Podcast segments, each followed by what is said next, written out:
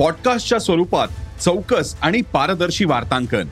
गल्ली दिल्ली ते जागतिक घडामोडींवर चौफेर आणि चौकस लक्ष. नव्या डिजिटल युगासाठी उदय सकाळच्या डिजिटल भविष्यपत्राचा. जग तुमच्यापासून फक्त एक क्लिकवर. भेट द्या ई सकाळ वेबसाईटला किंवा डाउनलोड करा सकाळ ऍप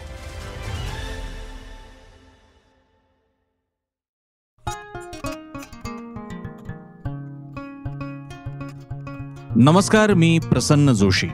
साम टीव्ही डिजिटलच्या लक्ष असतं माझं या ऑडिओ पॉडकास्टमध्ये आपल्या सगळ्यांचं स्वागत. लक्ष असतं माझं हा आपला एक प्रयत्न आहे मंच आहे ज्याद्वारे नेहमीच्या घटना घडामोडी व्यक्ती बातम्या याबद्दल काहीतरी वेगळं सांगावं विश्लेषण करावं बोलावं संवाद करावा या हेतूनं लक्ष असतं माझं हा ऑडिओ पॉडकास्ट आपण करत असतो. ज्याला आपण भरपूर प्रतिसाद देता मोठा प्रतिसाद देता. आणि दरवेळी काही एक वेगळा विषय आपल्यासमोर आणून त्याच्या अशा बाजू ज्या नेहमीच्या बातम्यांच्या कव्हरेजमध्ये येत नाहीत त्या उलगडण्याचा प्रयत्न आपण इथे करत असतो. आजच्या एपिसोडला सुरुवात करण्यापूर्वी सर्वप्रथम मी आपल्या सर्व प्रेक्षकांचे आज शहात्तरावा स्वातंत्र्य दिवस आणि स्वातंत्र्याचा अमृत महोत्सव आहे. कारण पंच्याहत्तर वर्ष पूर्ण झाली शहात्तरावं सुरू झालं. या निमित्तानं मी प्रेक्षकांचं अभिनंदन करतो. कारण आपण सगळे मिळून या देशाला घडवतो त्यामुळे तुमचं अभिनंदन आणि तुम्हाला सर्वांना शुभेच्छा. पण या शुभेच्छा देत असताना एका डोळ्यात हसू एका डोळ्यात असू अशी स्थिती आहे. आणि त्याला निमित्त ठरलेले ज्यांचा फोटो आपण मागे बघताय विनायक मेटे. विनायक मेटे यांचं अपघाती निधन झालं. ही बातमी आपल्या सगळ्यांना माहिती आहे. म्हणजे बावन्न हे काही वय नाही की ज्या वयामध्ये कुणाचा मृत्यू व्हावा. आणि या वयामध्ये विनायक मेटे यांना जावं लागलं. किंबहुना त्यांना ज्याला म्हणतात ना काळानं ओढून नेलं हा वाक्प्रचार जो मराठीत वापरला जातो काळाने हिरावलं. विनायक मेटेंच्या बाबतीत हा वाक्प्रचार खरा आहे. काळाने हिरावलं. नुसता मृत्यू निधन झालं असं नाहीये. निधन अनेकांची होतात. वय झालं की निधनही होतं. काळाने हिरावलं. राकेश झुंझुनवालांचं सुद्धा निधन कालच्याच दिवशी झालं. पण काळाने हिरावलं या शब्दाला जेवढा अर्थ विनायक मेटेंच्या मृत्यू अपघाती मृत्यूमध्ये मला दिसतो तेवढा मला इतर कोणाच्या निधनात दिसत नाही. आणि म्हणून आज स्वातंत्र्य दिनाच्या दिवशी मी हा विषय घेण्याचं एक अगदी जाणीवपूर्वक कारण असं आहे की खरं आहे स्वातंत्र्य दिन आहे म्हटल्यानंतर एक आनंद उत्साह जोश असलाच पाहिजे. पण तो मनात जोश उत्साह आनंद असताना सुद्धा एका जबाबदारीची जाणीव आपल्याला असली पाहिजे. आणि अशी अनेक छोट्या छोट्या पारतंत्र्याच्या लढाया आहेत की ज्या आपल्याला जिंकाय जिंकायच्या आहेत. त्यापैकी एक म्हणजे रस्त्यावरच्या अपघातापासून स्वातंत्र्य मिळालं पाहिजे. आणि हे स्वातंत्र्य आणि हा विषय मांडण्यासाठी मी आजचा लक्ष असतं माझाचा एपिसोड घेतलेला माझ्या मते आजचाच दिवस महत्त्वाचा आहे. पंधरा ऑगस्टचाच निर्णय महत्त्वाचा आहे खास करून. आज पंतप्रधान मोदींनी ज्या जे पाच संकल्प सोडलेले ज्याच्यापैकी एक हा नागरिकांचं कर्तव्य आहे त्या मुद्द्यापर्यंत जाऊन भिडणारा असा आजचा विषय आहे. त्यामुळे विनायक मेटेंच्या अपघाती निधनाची बातमी घेऊन स्वातंत्र्य दिनाच्याच दिवशी हा विषय घ्यायचा. मी तर म्हणतो सर्वाधिक योग्य दिवस हा आजचाच आहे. आणि म्हणून मी आपण आज विषयाला नावच असं ठेवलेलं आहे की अपघातापासून स्वातंत्र्य मिळायला पाहिजे. आता लढाई अपघातापासून स्वातंत्र्याची. आपल्यापैकी अनेकांना जर का अपघात हा किती गंभीर विषय आहे हे पाहायचं असेल तर गुगलवरती accidental deaths in India accidental deaths in Maharashtra वर्ष टाकायचं दोन हजार वीस एकवीस काय असेल ते.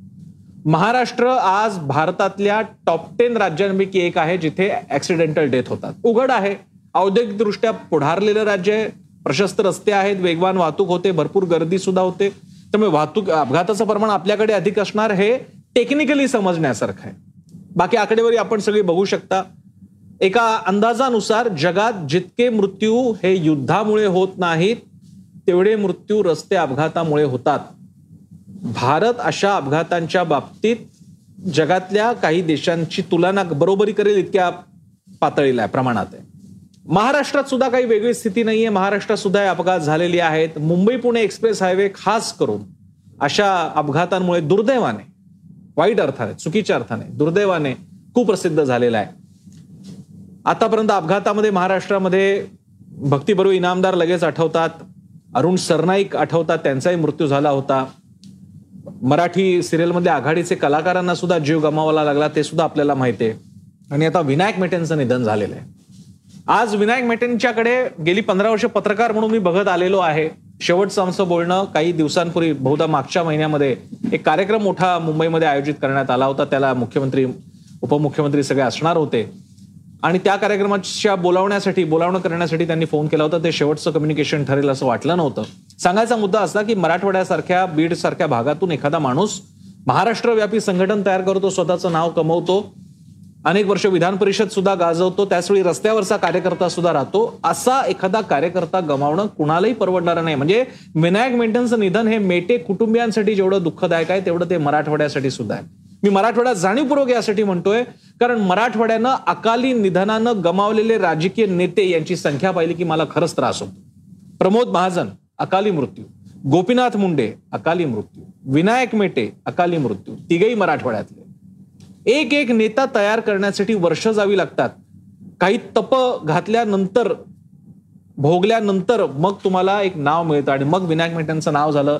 अनेक गोष्टी त्यांनी केल्या. आणि म्हणून मला जो हा विषय आजचा घ्यायचा त्याला कारण आहे की एक ऍक्सिडेंट होतो फक्त. एक ऍक्सिडेंट होतो माणूस जातो पण माणूस जातो म्हणजे नुसती ती व्यक्ती जात नाहीये त्याच्या मागचा अख्खे परिश्रम ती संघटना त्याच्या मागचे त्यांचे कष्ट त्यांचे भविष्यातले प्लॅन त्यांनी मराठा आरक्षणासाठी उभी केलेली लढाई या सगळ्यामध्ये खड्डा पडतो. आणि त्यासाठी त्यासाठी मला विनायक मेटेंचं जाणं हे चटका लावून जाणार ठरलेलं आहे असं मला वाटतं. आणि माझ्या मते विनायक मेटे समर्थक आणि प्रेमींची सुद्धा हीच भावना असेल. आता मूळ विषय. रस्ते अपघात हा काही नवीन विषय आहे का? तर मुळीच नाही. हा जुना पूर्वापार चालत आलेला विषय आपल्याला त्याची पूर्ण भान आहे कल्पना आहे. पण तरी सुद्धा रस्ते अपघात याच्यासाठी दरवेळी असा कोणी माणूस गेला कीच आपल्या सगळ्यांना समाज म्हणून सुद्धा जाग येते आणि शासन म्हणून सुद्धा जाग येते. मुंबई पुणे एक्सप्रेस हायवेवर आज विनायक मेटे गेले म्हणून अपघात अपघात मुंबई पुणे एक्सप्रेस हायवे बघायला मिळतो. अन्यथा असे अपघात अनेकदा होत आहेत. नुसता मुंबई पुणे एक्सप्रेस हायवेच नाही त्याच्या पुढे जो अगदी बेंगलोर पर्यंत जातो तिथे सुद्धा होत आहे. याला दोन भाग आहेत. एक पहिल्यांदा आपण वाहन चालकांबद्दल बोलूयात गाड्यांबद्दल बोलूयात. त्याच्या सुद्धा पुन्हा उपप्रश्न उपस्थित करता येतील पण पहिल्यांदा त्यांच्याबद्दल बोलूयात. अनेकदा आपण किती आपण म्हणतो ना गाडीवर हात बसलेला आहे. गाडीवर तुमचा हात बसलेला आहे समोरच्याचा हात बसलाय की नाही आपल्याला माहीत नाही. समोरचा भानावरती ठेवून शुद्धीत गाडी चालवतोय की नाही माहीत नाही. तुमचा हात बसून काय उपयोग आहे? आणि हे कन्फर्म करायची कोणतीच यंत्रणा आपल्याकडे नाहीत कारण असंख्य गाड्या धावत असतात रस्त्यावरती अहोरात्र. कुणा कुणाला तुम्ही कसं चेक करणार आहात? स्पीड गन काही प्रमाणात काम करतायत पण त्याच्याने फक्त दंड वसूल केला जातोय. तुम्ही स्पीड गनची ती मर्यादा ओलांडली ती लावलेली असते सगळ्या हायवेवरती तिकडनं तुमचा नंबर कॅच केला जातो फोटो काढले जातात तुम्हाला ई चलन येतं पैसे भरता तुम्ही मोकळे होता. मुद्दा त्या स्पीडला कंट्रोल करण्याचा आहे. त्यासाठीची यंत्रणा नाहीये. मला माहीत नाही जर का हायवे पोलीस त्यासाठी प्रत्यक्ष गाडीने पाठला करून त्या गाडीला थांबवत असतील कारवाई करत असतील तर. पण यामुळे होतं असं की म्हणजे विनायक मेटेंचा ड्रायव्हर किती का कुशल असे ना तो जो समोरचा ट्रक चालक होता त्याने जी काही चुका केल्या असतील त्याचं तुम्ही काय करणार आहात? याच्या यंत्रणा आपल्याकडे नाही आहेत. पण हा झाला रॅश ड्रायव्हिंगचा एक प्रकार सुद्धा असू शकतो वेगवान गाडी असू शकते तोल गेलेला असू शकतो. दुसरा मुद्दा असा आहे की विशेषतः राजकारण्यांच्या बाबतीत फक्त मी विनायक मेटेंच्या बाबतीत बोलत नाहीये. मी पंधरा वर्षामध्ये बघत असताना मला जे राजकारण्यांच्या ड्रायव्हरकडनं काय ऐकायला मिळालेले किस्से आहेत ते तुम्हाला मी सांगतो. एक मराठवाड्यातलेच नेते होते त्यांचं म्हणजे फार आधीचे नेते होते मोठे नेते होते. त्यांच्या बाबतीत असा किस्सा ऐकून आहे की ते ड्रायव्हरचं जेवण खाणंच बघायचे. मी आताचे नेते नाही त्यामुळे उगाचा अंदाज बांधायचा प्रयत्न करू नका. खूप आधीच्या काळातले नेते. ड्रायव्हरचं जेवण खाणंच ते बघायचे नाही. महाराष्ट्रात आजही तुमची इच्छा झाली पटकन ड्रायव्हरला काढलं आणि त्याच्यावर तुम्ही निघता आणि प्रवास सुरू करता. पहाटेचे प्रवास रात्रीचे प्रवास आजही आपल्याला घरचे सांगत असतात की रात्रीचा प्रवास करू नका पण आपण तो करतो. कधी कधी नाही लाजाने करतो. या प्रवाशांनी सुद्धा अनेक मृत्यूंना अनेक अपघातांना आमंत्रण दिलंय. पहाटेचा प्रवास करत असताना त्या माणसाची पुरेशी झोप झालेली नसेल आणि खास करून रस्ता पुणे मुंबई हायवे सारखा असेल की जो बऱ्यापैकी सलग आहे जो मला एक स्पीड मेंटेन करता येतो त्याला रोड हॅल्युन्सिएशन किंवा रोड हिप्नॉटिस्ट हिप्नॉटिझम सुद्धा म्हणतात. सारखा तुम्ही तो लाइट स्थिर आहे ते रस्त्यावरचे मधले पट्टे सारखे येत आहेत येत आहेत येत आहेत आणि हळूहळू तुमची नजरबंदी होते. आणि त्यामुळे होतं असं की कुठलं तरी अचानक काही घडलं बाजूला गाडी आली किंवा काय झालं तुमचा तुम्हाला एकतर लक्षात येत नाही किंवा ती गुंगी चढत जाते आणि एक बेसावत क्षणी तुम्हाला डुलकी लागते. आणि अपघात होतो. अशी उदाहरणं आहेत. असा प्रयोग करू नका पण तुमचं तुम्हाला सुद्धा जाणवलं असेल. सलग रस्ता असताना अनेकदा ड्रायव्हर गाणी लावत असतात. कधी कधी आपल्याला त्रास होते ड्रायव्हर काय वेळेत का? सारखं काय गाणी लावत बसायची? तीन तीन तास गाणी लावतात. ते वेडे नसतात. गाणी लावली नाही आणि तुम्ही सगळे झोपले असाल किंवा तो माणूस स्वतः जर का त्याला विश्रांती मिळाली नसेल तर ती गाणी ऐकून का होईना तो सारखा जागा राहतो. अर्थात त्याला सुद्धा फिजिकल लिमिट आहे. शारीरिक मर्यादा आहे. ती समजून न घेता आपण या ड्रायव्हर नावाचे आपले अतिशय जीवाभावाचे जे तुमचे तुमचे जीव ज्यांच्या हातात आहे त्यांना ताबडवून घेतो आपण. गाड्या चालवायला लावतो. आणि मग कधी कधी अशी घटना घडते. आता प्रश्न विनायक मेंढेंच्या ड्रायव्हरचा नाही पण ज्या ड्रायव्हरच्या ट्रकशी अपघात झाला त्या ड्रायव्हरला पकडलेला असेल. त्या ड्रायव्हरला तुम्ही लगेच शिव्यांच्या लाखोल्या व्हाल अरे पण तो पण तर एक कामगार आहे तो पण ते कर्मचारी आहे त्याचे पण तर कुटुंबीय असतील. पोटा पाण्यावर तर त्याच्याही पाय आलेला आहे. ही व्यवस्था अशी काय की माणसं सदोदित काम करत राहावं लागतं आणि त्यांना विश्रांती मिळत नाही? विनायक मेटेंच्या ड्रायव्हरचं सोडून देऊयात. पण महाराष्ट्रातले असे राजकारणी मला माहिती आहेत. मी नावं सुद्धा मी घेणार नाही इथे. नावं कारण शेवटी खासगीपणाचा मुद्दा आहे त्या ड्रायव्हरच्या नोकरीचा मुद्दा आहे. ताबडवत बसतात त्यांना. निवडणुकीच्या काळात तर ड्रायव्हर सारखा राबून घेतला जाणारा प्राणीच नाही. मी त्याला प्राणी म्हणेन. प्राणीच नाही. त्यांच्या खाण्यापाण्याची काय अवस्था आहे? बरं खाणी खाणं पिणं दिल्याने मेहरबानी नाही करत तुम्ही. वेळच्या वेळी ते झालं पाहिजे त्यांना पुरेशी विश्रांती मिळाली पाहिजे. सहा ते आठ तास झोप ही सायंटिफिक दृष्ट्या शास्त्रीय दृष्ट्या सांगण्यात आलेली आहे. सहा ते आठ तास झोप तुम्हाला मिळाली पाहिजे. ती आपण देत नसू आणि त्यांच्याकडनं तुम्हाला प्रवास करायचे बरं लक्षात घ्या. मुंबई पुणे एक्सप्रेस हायवे हा एक भाग झाला. तिथे स्पीडचा कंट्रोल आणि तुम्हाला जरा जागा राहणं हा मुद्दा आहे. महाराष्ट्रातल्या इंटेरियरमध्ये जेव्हा प्रवास हे राजकारणी मंडळी करत असतात तिथले रस्ते पण चांगले नाहीयेत. अशा परिस्थितीत ह्या ड्रायव्हर नावाच्या माणसाला यंत्र बनवून त्या यंत्राचा खुळखळा करून टाकतो आपण. आणि मग त्याची किंमत अशा अपघाताने भरावी लागते. मी पुन्हा सांगतोय मी विनायक मेटेंबद्दल सांगत नाहीये. ड्रायव्हर नावाच्या एका दुर्लक्षित जमातीबद्दल मी बोलतोय. दुसरी गोष्ट आमचे सगळे नेते ही राजकारणी मंडळी प्रचंड अंगावर सगळं घ्यायचं प्रवास करायचा खाण्यापिण्याची भ्रांत नाही विश्रांतीची भ्रांत नाही. बरं ते करत असताना एक गुंगी असते एक धुंदी असते राजकारणाची धुंदी असते. पण त्याची किंमत काय भोगावी लागेल? मी माझ्या आयुष्यामध्ये माझ्या एकेकाळचा अतिशय वरिष्ठ सहकारी व्यंकटेश चपळगावकर आमच्या आधीच्या वाहिनीमध्ये आम्ही एकत्र काम केलेलं खूप आधीची गोष्ट सांगते दोन हजार नऊच्या सुमाराशी रात्रीचा प्रवास करत होता सोलापूरमधलं माढा आहे तिथल्या निवडणुकीसाठी तो झाला होता शरद पवार तिथून उभे राहिले होते. आणि अशाच एका ठिकाणी त्याचा अपघात झाला देशात त्याचा जीव गेला. असे हे प्रवास का करावे लागतात? या सगळ्यावरती काही आपण आपल्या बाजूने काही मर्यादा आणू शकतो का? याचा प्रयत्न झाला पाहिजे. आणि पण त्याच वेळी पुन्हा दुसऱ्या एका प्रश्नाचं उत्तर माझ्याकडे सुद्धा नाहीये. की तुम्ही कितीही कंट्रोल करा तुम्ही टक्क जागे राहा तुम्ही भरपूर विश्रांती घेतलेली गाडी नीट चालवताय स्लो चालवताय साठ ते ऐंशीच्या स्पीडने चालवताय. पण समोरच्या माणसांनीच गाडी नीट नाही चालवली तर काय? आज तर काय? गाड्यांचे असे असे प्रकार आलेले त्याचे असं काही स्पीड घेता येतो इतका काही सुंदर पिकअप असतो त्याचा. पण गाडी कोणाच्या हातात आहे? नुसतं बाकीचं सोडा. मी अशा बातम्या वाचलेल्या आहेत. मुंबई पुणे एक्सप्रेस हायवेवर टोल नाक्यावरती अपघात झालेले आहेत. कसे अपघात झालेले आहेत? समोरचा चाललेला आहे बाजूच्याने लगेच लेन क्रॉस केली कारण इकडे गर्दी होती तो दुसऱ्या लेन मध्ये गेला तिकडे डॅश केली. माणूस मेला नाही पण गाडीचा अपघात तर झालाच ना. मग वादावादी. त्यातून कधी कधी तर एकदम मारामारी गुन्हेगारी कृत्य सुद्धा होऊन बसतात. या सगळ्या गोष्टी सुरू झालेल्या आहेत. रस्ता संस्कृतीचा एक विचार करण्याची वेळ आलेली आहे. रस्ता वाहतूक संस्कृती. आज आपल्या समाजात आणि आपल्याला वाहतूक इतकी महत्वाची झालेली आहे आयुष्यामध्ये. मग मुंबईमधली ट्रेनची वाहतूक असो नाहीतर आपण गाड्यांची आपली वाहतूक असो आज घरटी माणसाकडे गाडी आलेली आहे. गाडी आल्यानंतर प्रवास वाढलेले आहेत.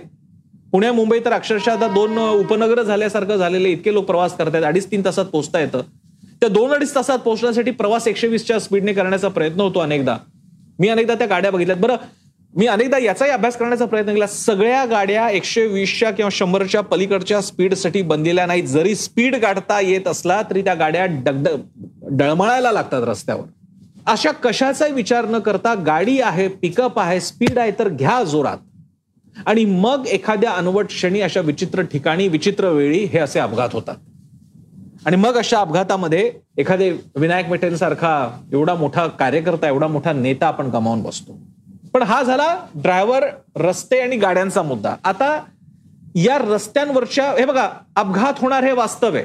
विनायक मेटे यांचा अपघात पहिला पण नाही आणि शेवटचा पण नसणार आहे दुर्दैवाने. पण हे होत असताना मग असं जर का असेल तर या हायवेवरती आपण ऍक्सिडेंट रिस्पॉन्स सिस्टीम चांगल्या प्रकारे करू शकतो का? हे खरं आहे की विनायक मेटेंच्या या अपघातानंतर आय आर बीनं असे दावे केलेले आहेत की आम्ही वेळेत रिस्पॉन्स दिला त्यांना उचललं हॉस्पिटलमध्ये आणलं आणि काय असेल ते ट्रीटमेंट होण्याच्या आधीच डॉक्टरांनी मृत घोषित केलं.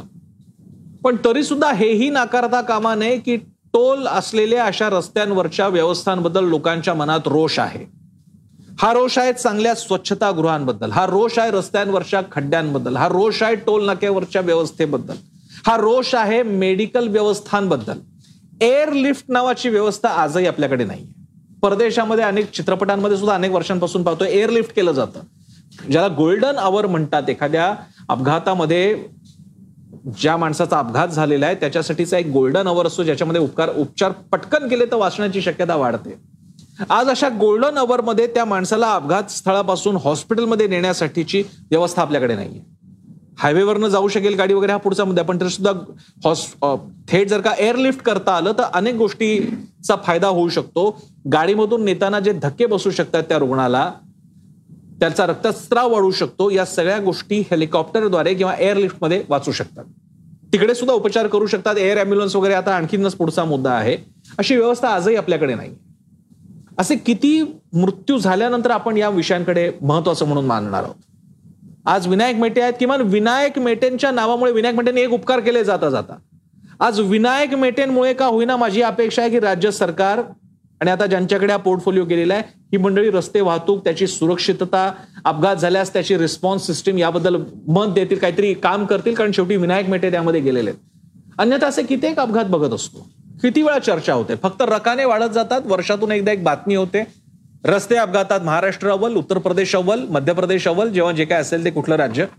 आज रस्ते हे आपलं वास्तव आहे उत्तर प्रदेशमध्ये आज सुपर एक्सप्रेस वे बनत चाललेले आहेत. महाराष्ट्रात सुद्धा ते बनणार आहेत. आजही मुंबई पुणे एक्सप्रेस हायवेवरती आता लोणाळ्याच्या परिसरात पुढे एक अशा प्रकारची लेन बनणार आहे की तुम्हाला ऑलमोस्ट घाट तुमचा संपून जाणार आहे. या सगळ्याचा परिणाम गाड्यांची वाहतूक वाढण्यामध्ये गाडी विकत घेण्यामध्ये वाढ होण्यामध्ये आणि स्पीडमध्ये वाढ होण्यामध्ये होणार आहे.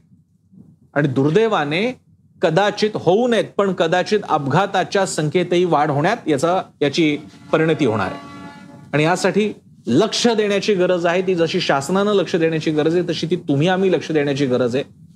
शासन देईल तेव्हा देईल व्यवस्था होतील तेव्हा होतील पण किमान आपण आपल्या पातळीला गाडी चालवताना सुरक्षितता त्यासाठीचे विविध व्यवधान बाळगायला हवं काळजी घ्यायला हवी.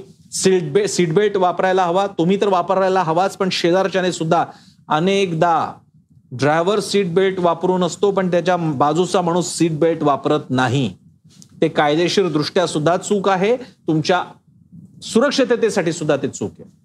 मी नाव घेणार नाही पण पश्चिम महाराष्ट्रातल्या एका महत्त्वाच्या नेत्याचा ज्येष्ठ मुलगा वारला अपघातामध्ये वारला. अतिशय उत्तम ब्रँडची गाडी होती. ब्रँडची कमी उत्तम ब्रँडची गाडी होती. त्या गाडीच्या कंपनीवरती या नेत्यांनी तेव्हा काय केस दाखल करायचा प्रयत्न केला. गाडी त्या कंपनीने सांगितलं की आमच्या सिस्टीमच्या नुसार हे लक्षात येत आहे की सीटबेल्ट लावला नव्हता. सीटबेल्ट लावला असता तर एअरबॅग ओपन झाली असती आणि तो मुलगा वाचू शकला असता. जुनी गोष्ट आहे ज्यांना समजलाय त्यांना रेफरन्स समजलेला आहे मला माहिती आहे. आता हाही मुद्दा आहे सीटबेल्ट लावलाच नसेल तर एअरबॅग ओपन होणार कशी? एअरबॅग ओपन होऊन तुम्ही वाचण्याची शक्यता खूप वाढते. आणि आता तर गाड्यांमध्ये म्हणजे किमान ज्यांना परवडू शकतं गाड्यांच्या बाबतीत ऑलमोस्ट सगळ्यांना सिक्स सीटला असेल एट सीटला असेल एअरबॅग्स उपलब्ध आहेत. मग तुमचं आयुष्य महत्वाचं का? मग दोनच फक्त एअरबॅग्स घ्यायच्या का चारच घ्यायच्या? हा मुद्दा सुद्धा आपल्याला लक्षात घ्यावा लागेल. त्यामुळे आपण सगळ्यांनी काळजी घ्यावी. गाड्या सगळ्यांच्या हातात येऊ लागलेल्या आहेत. रस्त्यावरची गर्दी वाढत चाललेली आहे. अशा परिस्थितीमध्ये आपण आपली काळजी घ्या. त्यानंतर इतरांची सुद्धा काळजी घ्या. अनेकदा ड्राईव्ह करत असताना आपल्याला लक्षात येतं एखादी गाडी एकदम जोरदार वेगाने चाललेली आहे. किंवा कदाचित आपण बाजूला बघत असतो की कदाचित एखाद्या ड्रायव्हरला झोप येते की काय. साधं मी आजही गाडीमध्ये बसलो असताना माझा ड्रायव्हर असेल तर मी दोन गोष्टी सांगतो. एक झोपावं असं वाटलं तर सरळ गाडी बाजूला घ्यायची किंवा आपण कुठेतरी बाजूला जाऊ तुम्ही गाडीत झोप घ्या. मला विचारायची पण गरज नाही. हे मी माझ्यापुरता मी पथ्य म्हणून पाळलेलं आहे. बाकी सगळं बाजूला सगळं नंतर येऊ शकतं. ड्रायव्हरची झोप महत्वाची. आणि दुसरी गोष्ट ड्रायव्हर झोपेल किंवा न झोपेल तुम्ही जर का गाडीत असाल तर तुमचं लक्ष ड्रायव्हरकडे असलं पाहिजे. प्रश्न त्याच्यात चुकीचा नाही तो माणूस आहे तो थकू शकतो. आणि त्यामुळे ड्रायव्हरला झोप येत असेल किंवा तुम्हाला जर का जाणवलं प्रवास करत असताना दुसऱ्या गाडीमधला माणूस कदाचित पेंगतोय कदाचित त्याला वाटतंय त्याच्या चेहऱ्यावरून अशा वेळी सजग नागरिक म्हणून त्या गाडीवाल्याला सांगितलं किंवा त्याच्या बाजूची जी कोण माणसं असतील की तुम्हाला झोप येते असं आम्हाला वाटतंय तुम्ही काळजी घ्या. एवढं कर्तव्य तरी आपण पार पाडूया आणि यासाठी लक्ष ठेवूयात. स्वतःवर सुद्धा ड्रायव्हरवर सुद्धा रस्ते वाहतुकीवर सुद्धा. तर हा विषय आपल्याला कसा वाटला? आजचा लक्ष असतं माझाचा हा पॉडकास्ट आपल्याला आवडला का? मला जरूर कळवा. मी सोशल मीडियावर ऍक्टिव्ह असतो. मला तुम्ही ट्विटर इंस्टाग्राम फेसबुकच्या माध्यमातून माझ्याशी संवाद साधू शकता. मला टॅग करा. यूट्यूबवर आपला चॅनल आहे. साम टीव्ही सबस्क्राईब करा. ॲप आहे. डाउनलोड करा. वेबसाईट आहे. Saam T V dot com आणि सगळ्यात महत्त्वाचं म्हणजे आपली वृत्तवाहिनी साम टी व्ही नक्की पहा. कारण साम टी व्ही म्हणजे सामर्थ्य महाराष्ट्राचे.